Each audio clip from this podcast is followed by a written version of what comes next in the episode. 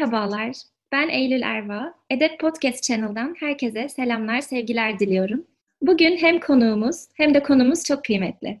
Birazdan Türkiye'de İslam hukuku alanında değerli hocalarından Profesör Doktor Abdüsselam Arı ile bir söyleşi gerçekleştireceğiz.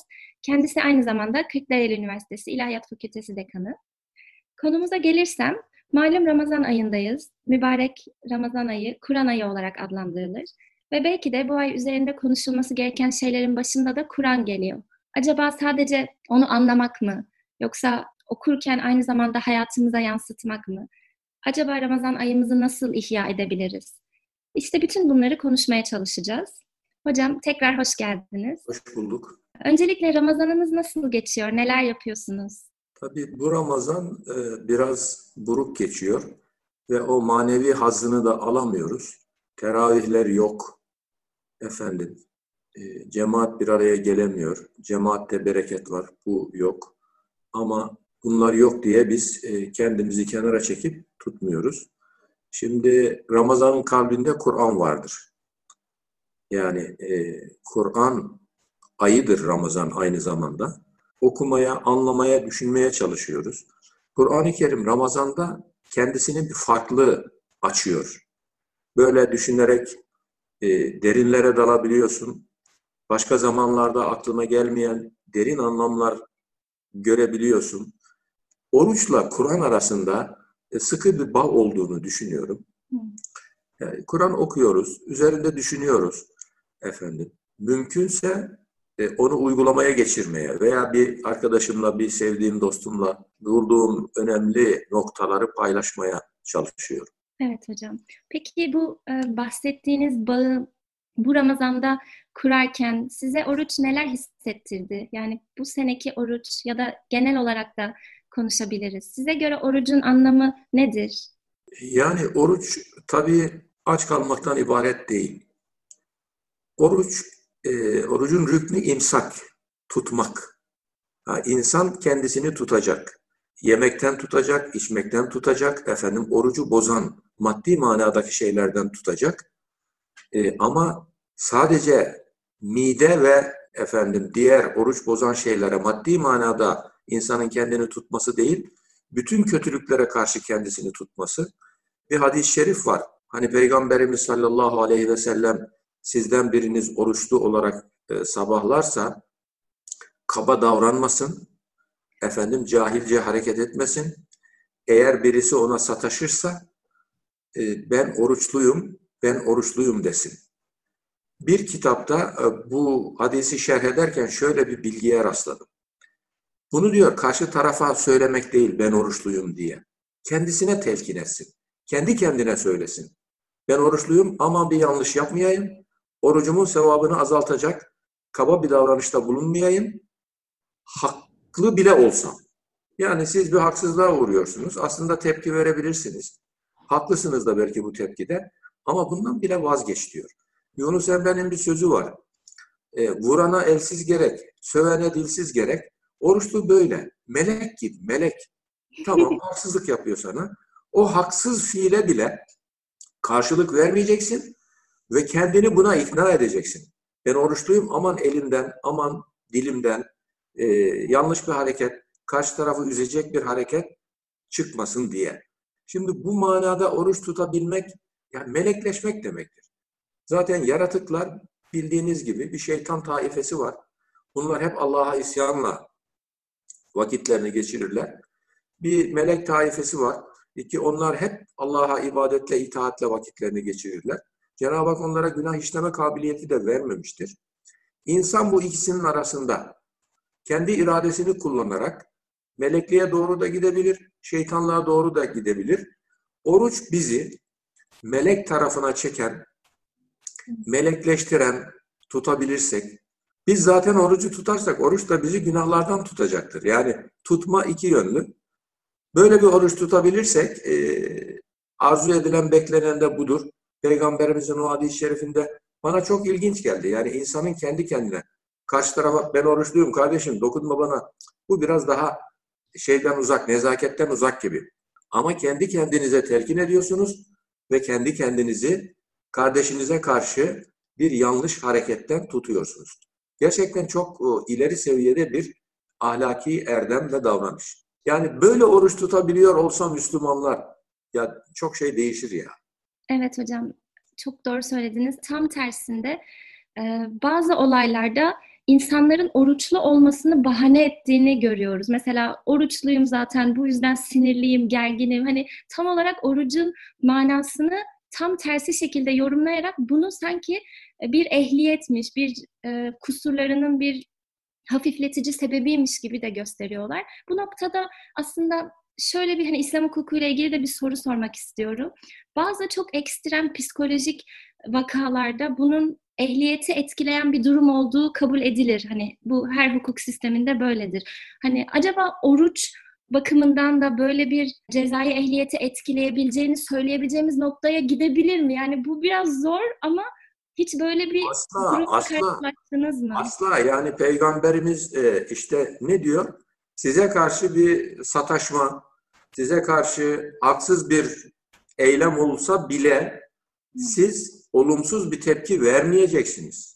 Evet, o zaman hiçbir şekilde bu cezayı hafifleten bir şey değil, bir kusur sebebi dahi değil. Çünkü dediğiniz gibi orucun gerçek anlamı zaten bizi bu tarz kusurlardan korumak, bizi daha mutedil bir insan yapmak. Evet, yani ben oruçluyum diye e, etrafına e, bağırmak, çağırmak efendim böyle bir şey yok. Oruç bize neyi öğretiyor? Sabrı, sabrı. Orucun kazandırdığı en büyük özelliklerden birisi sabırdır. Sabır İslam'da üç şekilde yorumlanıyor. Bir, ibadetlerin meşakkatine sabretmek. İbadette bir meşakkat vardır, bir zorluk vardır. Yani tereyağından kıl çeker gibi olmaz. Hani mesela yaz mevsiminde sabah namazlarına kalkacaksınız, uyku bastırıyor, şeytan bastırıyor. Ama bütün bunları yenerek efendim sabah namazına kalkmak. Malcanın yongası, bu kadar insanın vücudundan bir parça kadar sevdiği malı hiçbir karşılık beklemeden vermek bunlar kolay değil. Alıştığımız yeme içme akşamdan sabahtan akşama kadar bunları terk etmek kolay değil. Sabrın birisi bir çeşidi ibadetlerin e, edası sırasında karşılaşılabilecek meşakkatlere sabretmek. İkincisi günahların lezzetine sabretmek. Çünkü günahlarda insan nefsine hoş gelen bir yön bulunmaktadır. Üçüncüsü de musibetlere sabretmek. Yani bu ibadet e, bize asla etrafımızdaki insanları kırıp dökme. Ben oruçluyum diye sağa sola tafra yapma. Asla asla bunlar. E, bunlar yok. Olmaması lazım. Ha var tabii uygulamada var ama iyi bir Müslümanın, orucunu hakkıyla tutan bir Müslümanın böyle yapmaması lazım. Oruç böyle bir hakkı asla vermiyor. Vermemeli. Peki bu Ramazan ayının bize getirdiği çok farklı bir durum var. Hani alışkanlıklarımız değişiyor. Günlük yaşantımızı etkileyen yeni bir fıkha giriyoruz aslında Ramazan'la birlikte. Ben oruca ne zaman başladığımı bilmiyorum. Ve şeker hastasıyım. Tutma falan diyor doktorlar. Ben doktorumla da konuştum. Doktor dedim benim tutmamam çok zor dedim. Yani arkadaşlar şunu itiraf edeyim. Oruç tutmak mı zor, tutmamak mı zor? Yeminle söylüyorum, orucu tutmamak zor. Belki emniyet istatistikleri şunlar bunlar da göstermiştir. Ramazan'da zaten suç oranlarında bir azalma, insanlarda bir dinginlik, e, bir hassasiyet, olumlu yönde bir hassasiyet oluşuyor aslında. Ama bunun daha üst seviyede olması lazım. İşte dediğim gibi yani elimizden bütün günahlara karşı insanın kendini tutması lazım bütün organlarımızı günahlardan koruyabiliyor olmamız lazım. E, melekleşmeye doğru yol almamız lazım. Evet, zaten böyle bir toplumda dediğiniz gibi ahlak düzeyinin çok yüksek olması e, durumunda zaten her türlü ihtilaf da aza düşecektir. Hep de şunu görüyorum kendi okumalarımda da İslam gerçekten çok yüksek bir ahlaki değer bekliyor. Ancak böylesine yüksek değerlere sahip bir topluma yönelik gelebilir. Aslında biraz bunu da hak etmemizle de alakalı bir durum. Hani ütopya değil ama yani tam olarak hadise ve sünnete ve aynı zamanda Kur'an'a uygun yaşamamız biraz dediğiniz gibi bir idealist bir tavırda. Çünkü her zaman insan e, bu dediğiniz sabır imtihanına, günahların lezzeti ya da meşakkatler ya da ibadetler bunlarla imtihan edilecek. gerçekten Ramazan ayı belki de 12 ay içinde bir ay olsun kendimizi bu noktada birazcık zorlamamız için çok güzel bir fırsat. Kamp, kamp, Ramazan işte 11 ayda oluşan kirleri atmak için efendim bir fırsat. Öyle bir fırsat ki e, cehennem kapıları kapanıyor, cennet kapıları açılıyor, şeytanlar zincire vuruluyor. Cenab-ı Hak bu ayda işlenen bir farza 70 farz sevabı veriyor. Bu ayda işlenen bir iba nafile ibadete farz sevabı veriyor. Efendim, oruç benim içindir, orucun mükafatını ben veririm diyor Cenab-ı Hak. Yani bütün ibadetlerin mükafatını zaten Allah veriyor. Böyle olduğu halde niye? Ya oruca ne kadar mükafat verileceğini bilemiyoruz, kestiremiyoruz. 1'e 10, 1'e 100, 1'e 700 bu ölçülerin dışında bir şey. Yani Cenab-ı Hak mümine bu Ramazan ayında öyle bir fırsat veriyor ki ey mümin bak sen cehennem kapıları kapalı, cennet kapıları açık. Şeytan zincire vurulmuş. İşte bir farza 70 farz sevabı veriyorum. Bir nafileye farz sevabı veriyorum. Yani katlanarak efendim mükafat var. Sen de artık biraz gayret et diyor. Keşke böyle bu manada gayretimizi artırabilsek. Bu manada oruç tutabiliyor olsak. Bu belki şöyle oluyor. İnsan e, tek başına bunu başarması biraz zor. Belki bir ideal örnek efendim veya bir birbiriyle anlaşabilen bir grup, birlikte hareket edebilen bir grup e, olsa e, daha kolay olabilir veya işte okuyup anlayıp bunu uygulamaya geçirmek şeklinde olsa insan gerçekten tarifi zor bir e, şey manevi hazza kavuşur ve olgunluğa kavuşur. Oruç ayetinde de diyor Cenab-ı Hak Ya eyyühellezine amenu kütübe aleykumus siyamu kema kütübe alellezine min kablikum leallekum tettegûn. Yani oruç sizi takvaya götürmeli. Oruç tuttuğunuz zaman takvalı bir insan olabilmelisiniz. E, takva ne? Takvayı işte dikenli bir arazide yalın ayak yürüyen bir insan nasıl davranır? Bu dikenleri günaha benzetin e, efendim bu dikenlere basmamak için, ayağını acıtmamak için özenle ve titizlikle yürür. İşte Müslüman oruç tutarken Ramazan ayında eğer takva kazanacaksa her türlü günaha karşı aman o günaha düşmeyeyim diye yalın ayak bir insanın dikenli bir arazide adeta yürüyormuş gibi günahlara ulaşmamak için titizlik ve hassasiyet göstermesi lazım. Ağzınıza sağlık. Çok çok güzel e, ifade ettiniz. Gerçekten de Ramazan ayı üzerimizde bir sorumluluk da doğuruyor. Çünkü bu ay çok kıymetli. Mukabeleler okuyoruz, e, cüzler dağıtıyoruz. Bunlar tabii ki çok güzel davranışlar. Hani yapmamız da gerekiyor. Ama acaba hani Kur'an'ı okudum dedikten sonra şu ayeti hayatıma tatbik edebildim de diyebiliyor muyuz? Gerçekten özümseyebiliyor muyuz?